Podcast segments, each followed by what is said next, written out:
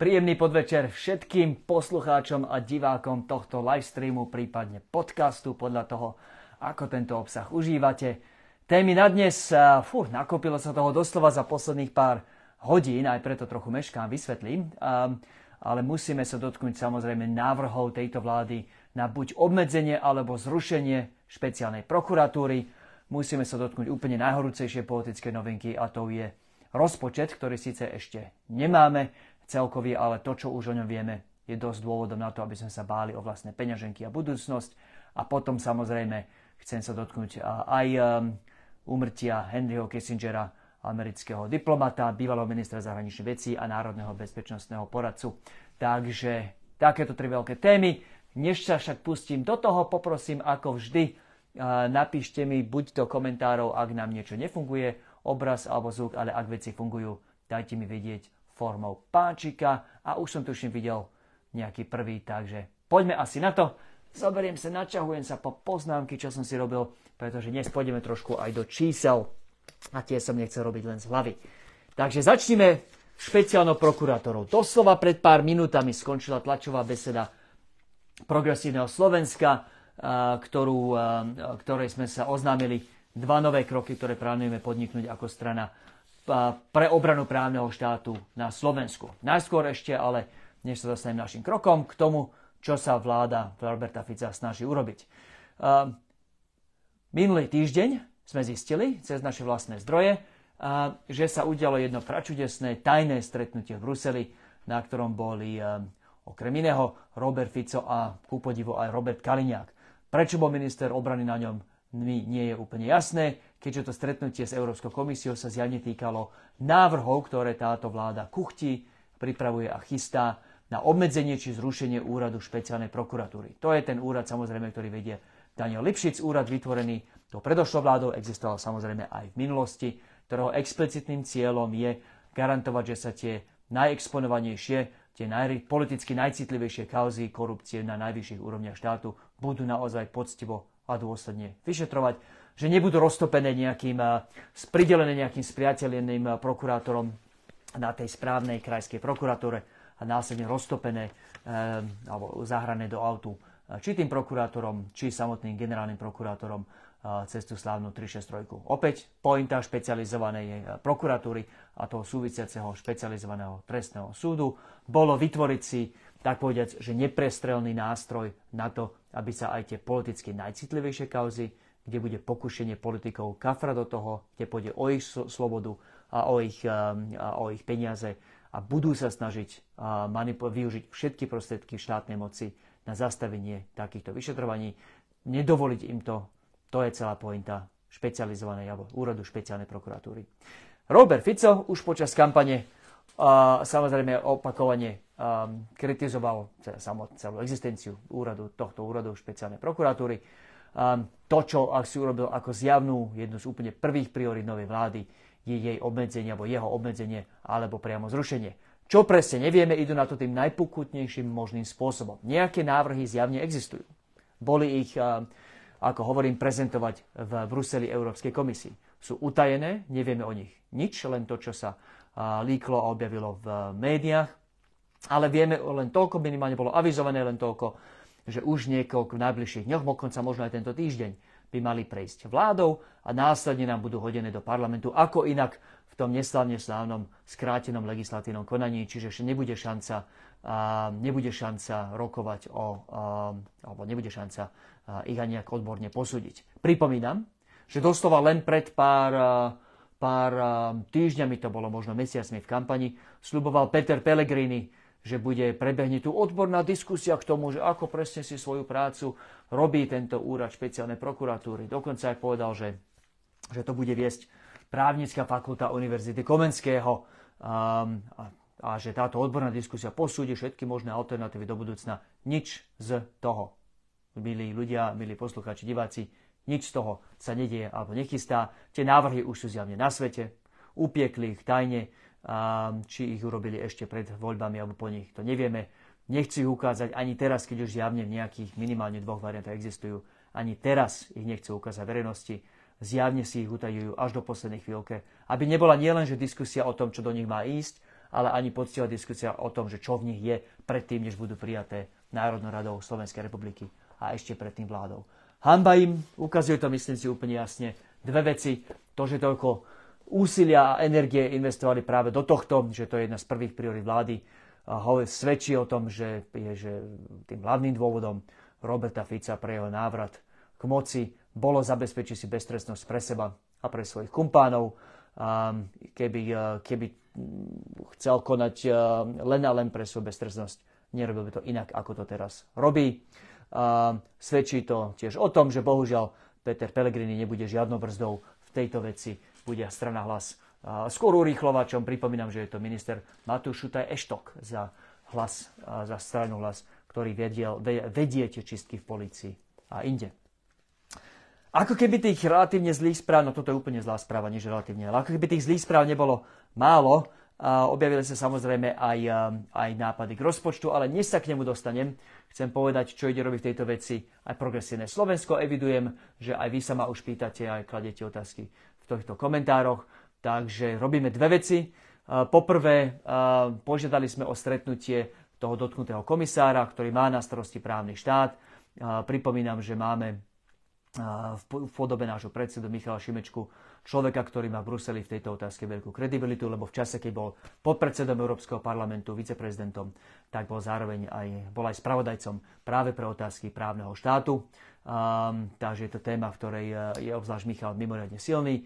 Takže vyžiadal si spolu s mojím e, ďalším kolegom, podpredseda PS, podpredsedom PS a súčasným viceprezidentom Európskeho parlamentu, pánom Hojsikom, stretnutie s príslušným komisárom. Opäť pointov je dať to ich opatrenie do kontextu, popísať, čo všetko iné vláda robí preto, aby oklieštila nezávislosť orgánov činných trestnom konaní a poukázať na to, že akékoľvek zmeny, ktoré predpokladám, že prezentujú ako čisto technické a, a trošku ľudné, sú v reále súčasťou jedného širšieho, takého dosť hanebného pokusu oklieštiť všetky inštitúcie, ktoré sa podielajú na vyšetrovaní zločinov z éry Smeru. Takže to je ten prvý krok um, dať proste absolútne jasne vidieť uh, príslušným orgánom Bruseli, uh, čo a ako uh, Robert a prečo hlavne Robert Fico koná.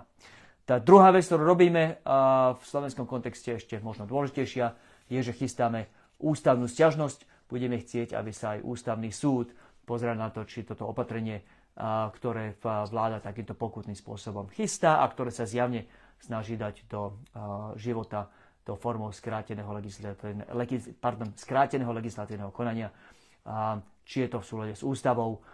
Toto je taký ten asi že najsilnejší krok, ktorý máme ako politická strana k dispozícii k tomu, aby sme Robertovi Ficovi zabránili pri demontáži právneho štátu. Takže videl som otázky aj um, od, uh, pardon, zabudol som meno diváka, ktorý sa ma hneď teraz pýta, že čo ideme robiť v tejto veci a spomínate, že pán Heger ide do Bruselu rokovať. Nuž, eh, úprimne, eh, ak áno, eh, mohol nám dať vedieť. V každom prípade my sme podnikli ten krok, ktorý som popísal. Vyžiadali sme si stretnutie priamo s relevantným komisárom a zabezpečíme, aby ten kontext, v ktorom Robert Fico podniká tieto kroky, bol Európskej komisii, ale absolútne jasný. Dobre, otázka rozpočtu. Je samozrejme čoskoro koniec roka, jedna z tých takých nešťastí toho volebného termínu a jeden z dôvodov, prečo progresívne Slovensko preferovalo voľby už na jar, na jeseň, je ten, že teraz je strašne málo času medzi príchodom novej vlády a zostávaním rozpočtu. Pripomínam, že za normálnych okolností je rozpočet pripravovaný alebo predložený parlamentu už 15. októbra.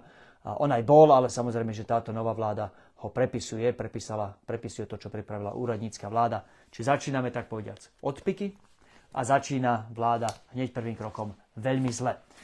Rozpočet ešte samotný nemáme. Um, na vláde mal byť dnes, ja som tie výsledky nevidel, a ani ten samotný materiál mne nie je známe, že by už vôbec bol zverejnený.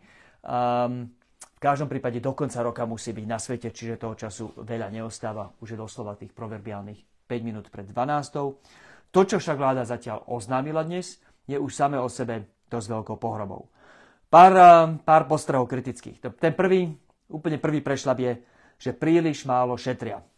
Nevideli sa páni z koalície dohodnúť, páni a dámy, na zrušení ani jedného z tých populistických opatrení, ktoré vymysleli buď oni, alebo ešte predošlé vlády pred nimi v rámci rôznych predvolebných kampaní, takže bude aj riadny 13. dôchodok, aj riadny rodičovský dôchodok, aj príspevky na hypotéky, aj nové ministerstvo cestovného ruchu a tak ďalej, športu za z tých 100 miliónov Andrejovi Dankovi.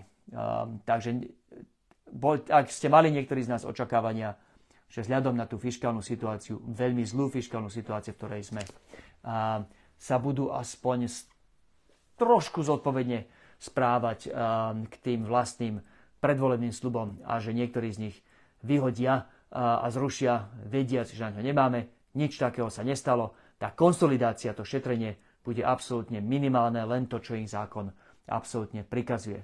Poviete si, však dôchodcovia si zaslúžia a ja budem prvý, čo povie a o chvíľku vysvetlím aj, že ako. Um, ale treba tiež povedať, že, že peniaze nerastú na strome, že tieto rozhadzovačky všetky, ktoré som práve prečítal, budú aj niečo stáť. A tu sú tie čísla, preto aj teraz čerpám z, z písaného materiálu. Mám ich so sebou priamo od nášho e, ekonomického experta Štefana Kiša. V praxi to znamená, že dlh narastie z dnešných 57 na 64% HDP, čo je nemalý nárast. Ten však je v porovnaní s tým druhým číslom, ktorý idem spomenúť, ešte tou menej zlou správou.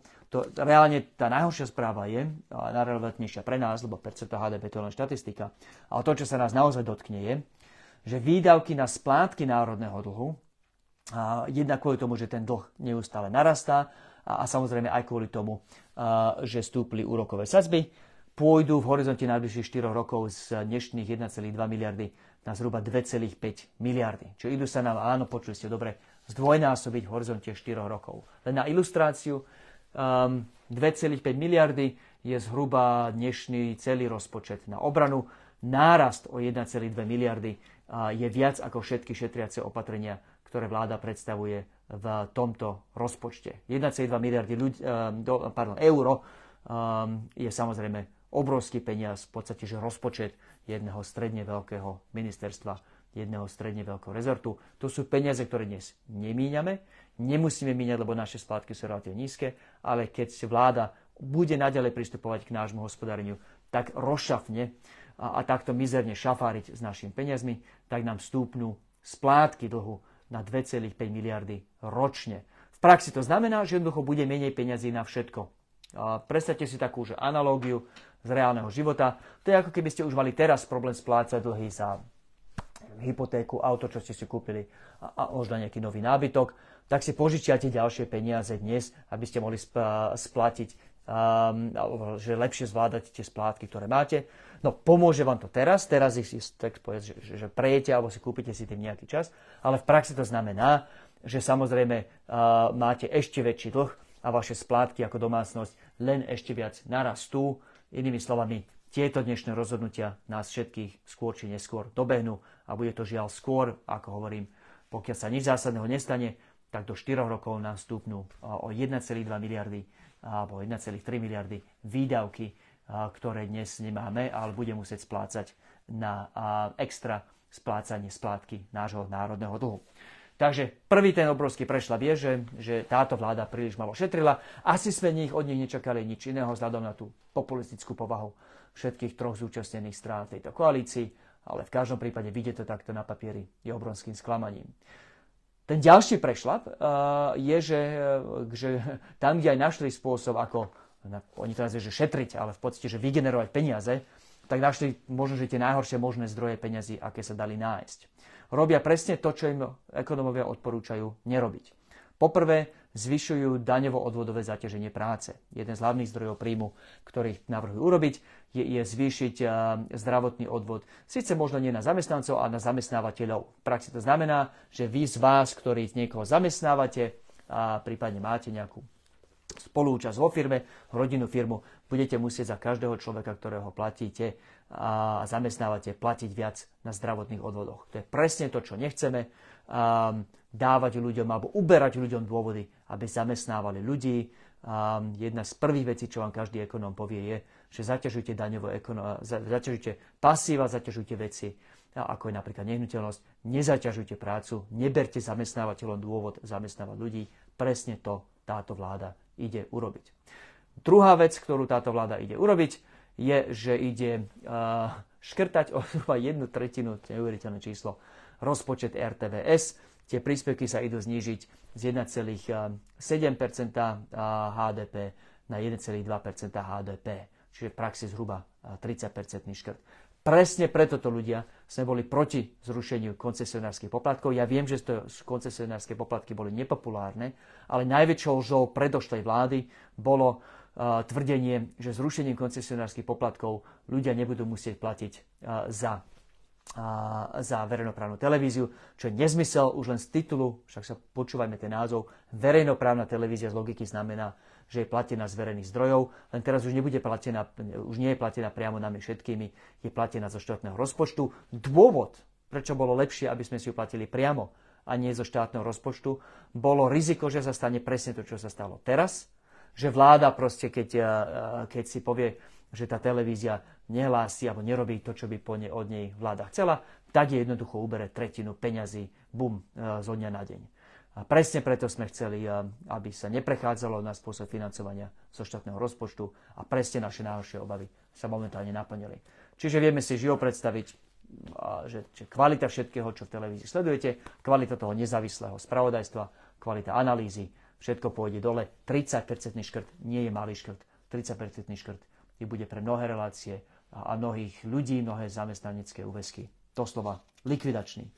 Um, budeme samozrejme veľmi pozorne sledovať, čo iného sa v tom rozpočte až pristane na našich uh, poslaneckých laviciach, uh, čo všetko tam presne bude a nebude. Ja som avizoval už v tom príhovore k programovému vyhláseniu vlády, uh, že niektoré rozpočtové opatrenia v rezorte obrany dosť zásadne svrdia. Konkrétne že sa tam pripravujú e, škrty pod rúškom premiesnenia.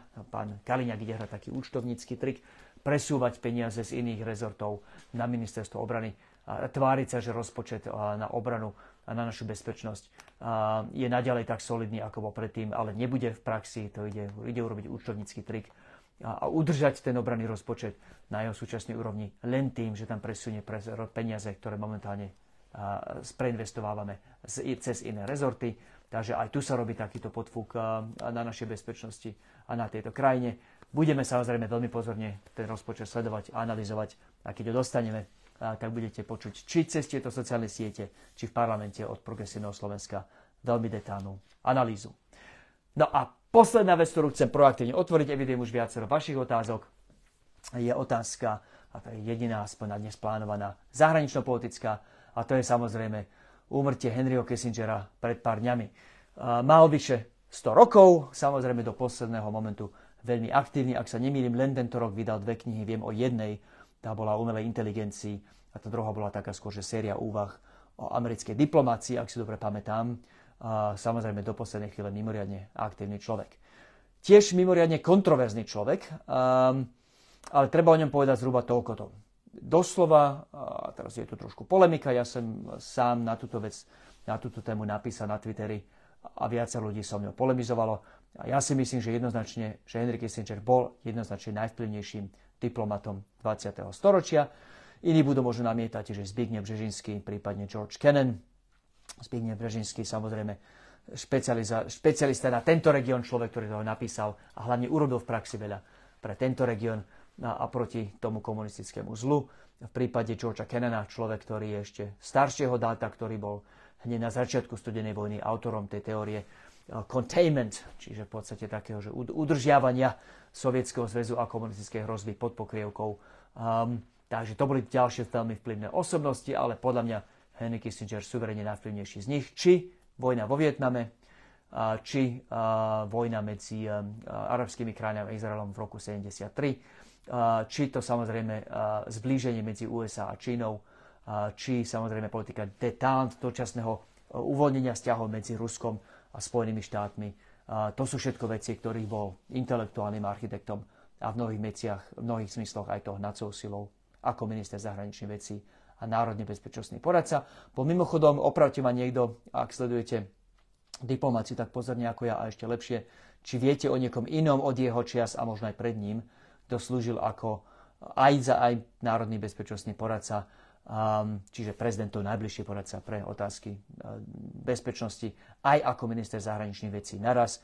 Ja viem o Henry Kissingerovi ako asi jedinej osobe, ktorá mala oba, zastávala oba tieto posty naraz a neviem o nikom inom. Um, to, že som ho označil za vplyvného, neznamená, že jeho vplyv bol vždy pozitívny alebo dobrý. Naopak, v mnohom bolo často veľmi nebezpečné počúvať. Je to človek, ktorý nariadil úplne nelegálne bombardovanie Kambodže počas vojny v, vo Vietname.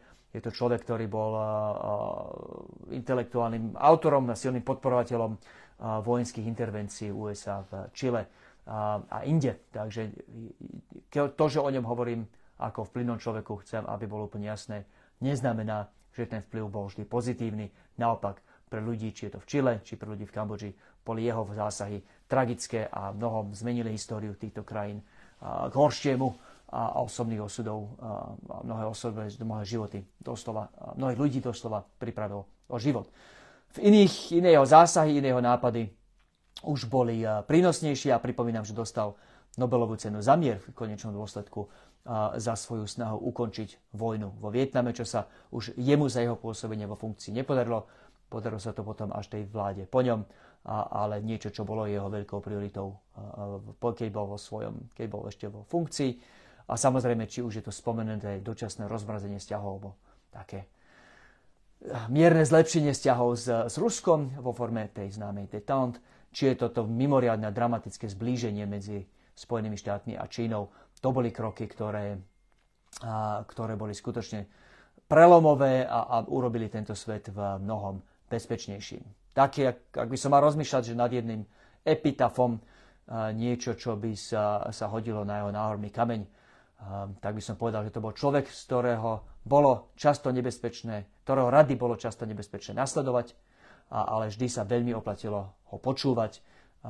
Mimoriadný mozog, človek, ktorý bol aktívny ešte počas druhej svetovej vojny a vlastne až teraz svojou smrťou pred pár dňami prekonul celú jednu neskutočne dlhú a pre americkú zahraničnú politiku neskutočne aktívnu a neskutočne konsekventnú periódu, jedno veľmi dlhé obdobie. Dobre, toľko za mňa. Evidujem už viacero otázok a mi cinkajú na iPade od vás, takže si ho beriem do ruky vďaka asistentovi Andrásovi, že mi ich sem nahadzuje, aby som nemusel vyhľadávať na mobile a ťukať do ňoho a roztrias celú obrazovku. Takže prvá, motiv, prvá otázka od eh, Martina. Akú motiváciu má mať mladý človek ostať v tejto krajine? Vláda ide zasiahnuť do odvodov do druhého piliera a tým prípraví súčasných pracujúcich o dôchodky len preto, aby mali z čoho platiť svoju základňu voličov. Martin, ďakujem, že to pripomínate. Nespomenul som to v, v tej analýze rozpočtu. Spomenul to detálne náš, náš ekonomický expert Štefan Kiš na tlačovej besede, ktorú sme mali pred zhruba hodinou, hodinou a pol. A týmto poprosím mimochodom Andreasa, Andreas, ak môžeš, daj do komentárov link na túto tlačovú besedu, ktorú sme robili. Ja som ho našiel cez Instagram Progresívneho Slovenska, ale prosím ťa, okopíruj ho aj sem, nech si ľudia tú tlačovú besedu môžu pozrieť.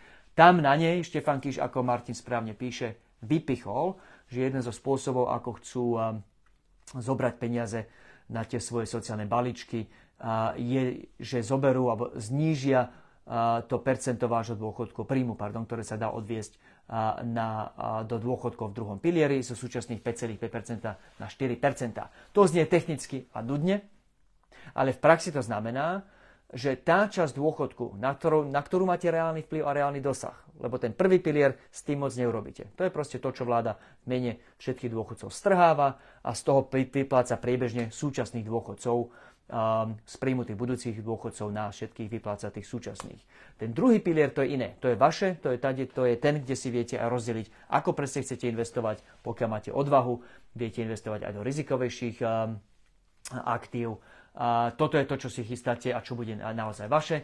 A vláda vám to práve ide znížiť, ide vám na to siahnuť tým, že zníži to percento, ktoré viete do tohto druhého piliera investovať zo súčasných 5,5 na 4, čo v praxi, Martin, áno, správne píšete, znamená, že, že tá časť dôchodkového systému, s ktorou vlády narábajú nezodpovedne, ten prvý pilier narastie, tá časť dôchodkového systému, ktoré sa viete ako občania aspoň trochu brániť, proti eh, nezmyselným zásahom vlády. A ten druhý pilier, ktorý je váš a viete si tam urobiť nejakú mieru stability, tak tu vám ide táto vláda znížiť. Čiže pre tie generácie mladých ľudí, a, veľmi zlá správa, a niečo, čo sme okamžite vypichli v našej analýze rozpočtu na tej tlačovej besede. Martin, dôvod ostať v tejto krajine je úplne pre mňa veľmi jednoduchý.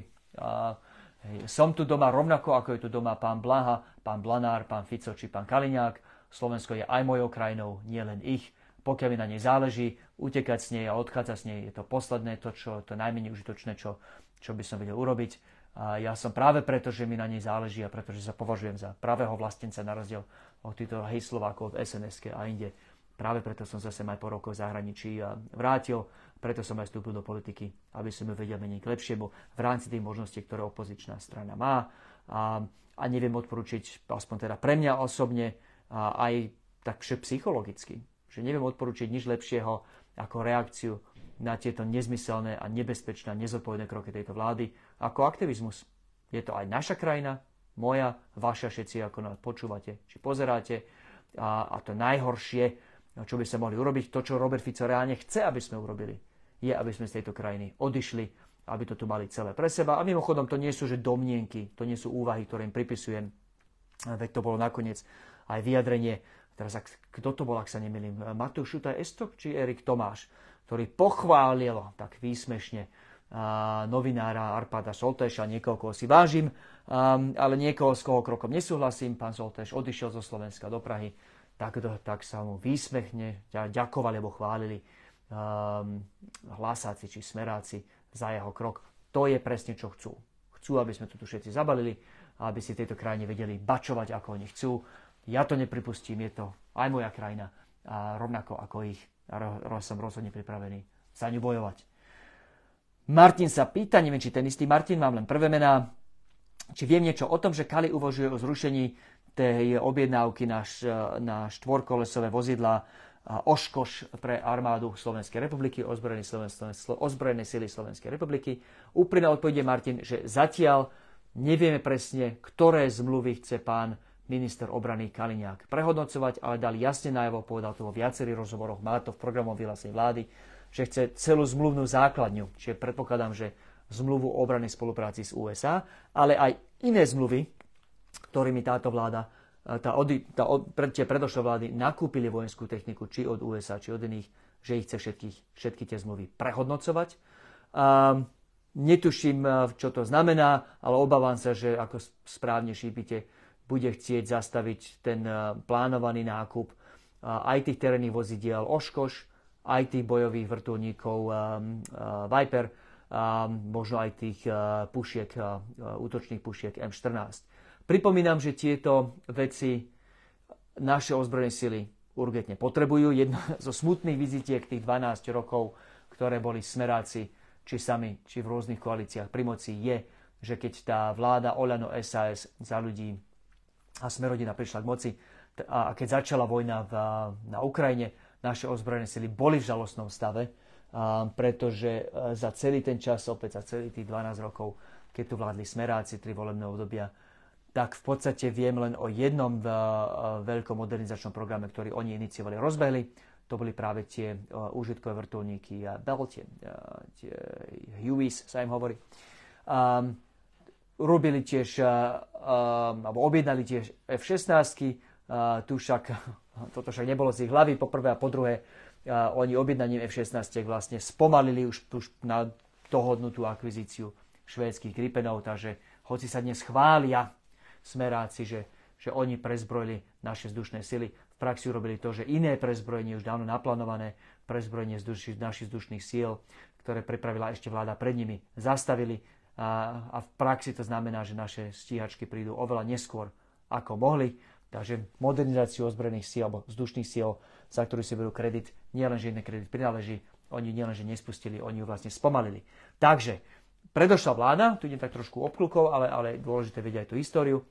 Predošla vláda, kritizoval som ich za mnoho vecí, ale jednu vec urobili dobre, a to je práve tá ambiciozná modernizácia ozbrojených síl. A na tú využili aj tie prostriedky, ktoré sme dostali z Európskeho mierového nástroja, výmeno za pomoc, našu vojenskú pomoc, techniku, ktorá odišla Ukrajine. A Američania majú podobný program, výmenou za tú techniku, ktorú sme postupili Ukrajine, nám dali dispozícii kredit a za ten kredit si my môžeme nakúpiť s obrovskými zľavami technikov, ktoré by sa nám inak ani nesnívalo, ako napríklad tie útočné vrtulníky, ktoré chceme nakúpiť. Ak na to teraz pán minister obrany siahne, čo je jeho právo právne a politicky, ale nepočul som jediný dôvod odborný, prečo by chcel, prečo do toho chce vrtať. Ak na to siahne a ak nás tým pripraví o tie kredity, ktoré sme od Spojených štátov dostali, tak budem prvý, ktorý po ňom bude žiadať vysvetlenie, že prečo pripravil Slovensko o tých zhruba 200 miliónov vo forme kreditov, ktoré naši tých 12 rokov, keď Smer bol pri moci, sme sa dostali do situácie, že zúfalo potrebujeme modernizovať. Teraz máme nejaký rozbehnutý modernizačný projekt so Spojenými štátmi, práve tie oškoše, tie vrtul, bojové vrtulníky a tie M14. Ak to teraz pán minister do toho začne vrtať a zastaví to, bude na ňom, aby vysvetloval, prečo pripravil naše ozbrojené sily o možnosť čerpať tých 200 miliónov. Janka sa pýta, um, po voľbách vidíme zvýšenú aktivitu alternatívnych médií. Máte na to nejaké riešenie? Janka, uh, máme riešenie. To riešenie sa volá väčšia podpora pre nezávislú žurnalistiku, takú, ako vidíme v podobe či súkromných, súkromných denníkov a iných súkromných médií, či online, či, či, či písaných. Vrátanie väčšej podpory pre verejnoprávnu televíziu. V praxi ako opozícia samozrejme toto nevieme doručiť a, a bohužiaľ vláda koná presný opak. To, že ide rušiť alebo škrtať rozpočet RTVS, jedného z mála dôveryhodných zdrojov, ktoré v tejto republike máme, o 30% v praxi znamená a že bude ešte menej alternatív tým alternatívnym, nazvime ich tak, ako sú dezinformačným médiám. A žiaľ, ako opozičná strana je toho málo, čo vieme robiť. Treba samozrejme, aby aj občania brali vládu na zodpovednosť za to, že doslova ohlupuje ďalšiu generáciu ľudí, ďalšiu generáciu voličov. A posledná otázka, ktorú ja evidujem a posledný komentár, lebo nám už aj dochádza čas, je komentár od Petra, ktorý hovorí, Posiali ste mi link na rozhovor ČT24 s Erikom Kaliňakom. Ďaka. Toto je odkaz na konverzáciu ešte predošlý týždeň. Aj som si ju pozrel. Ďaká, Peter. Ten link mi tam stále mal byť na mojom Facebooku, keď si pozriete minulotýždňový livestream. Čo na neho hovorím?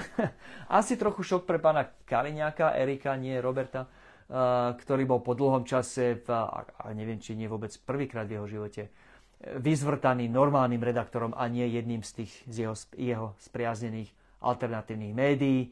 Možno prvýkrát, keď si niekto urobil poctivý výskum k nemu a dostal ho aj pod, pod slušný tlak. Bola to jedna z tých konverzácií, kde, z ktorých predpokladám aj pán Kaliňák, aj ten novinár odišli s tým, že splnili svoje. Pán Kaliňák tým, že sa nerozložil úplne pod tým tlakom na drvivú väčšinu veci, nemal odpovede. Každý, kto ho trošku pozorne sledoval, videl, že, že blafuje a, a že trochu motá um, a, a je treba dať aj kredit veľký tým českým novinárom, že sa na ňo pripravili veľmi dôkladne. O čom to hovorí?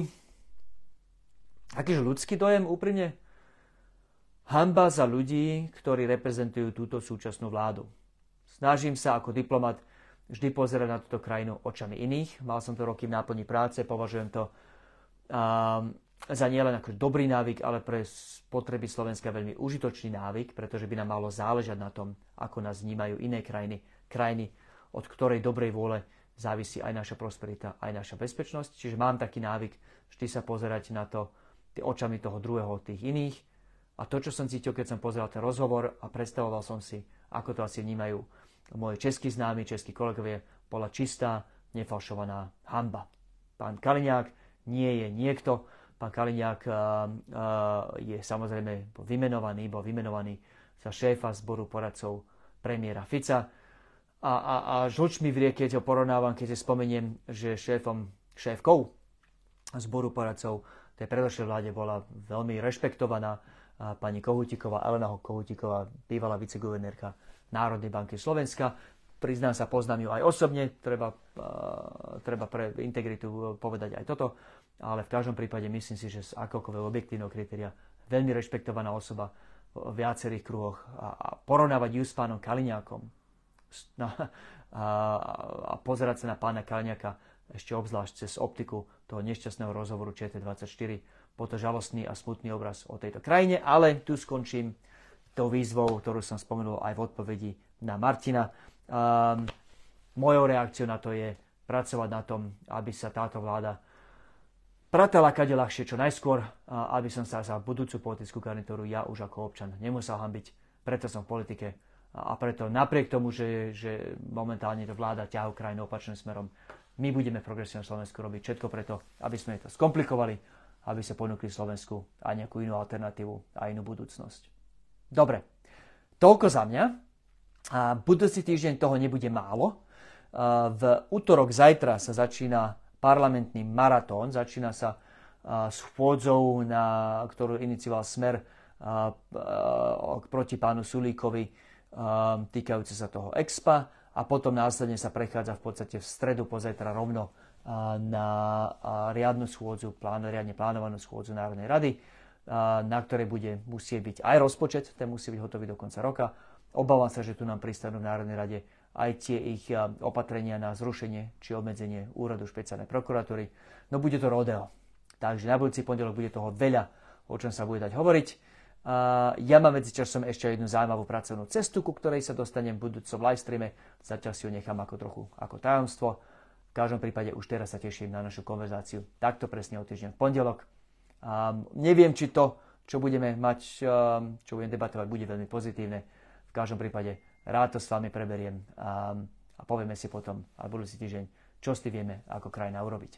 Zatiaľ vám touto cestou ďakujem a teším sa na ďalšie takéto stretnutie s vami virtuálne takýto čas 18.00 v pondelok.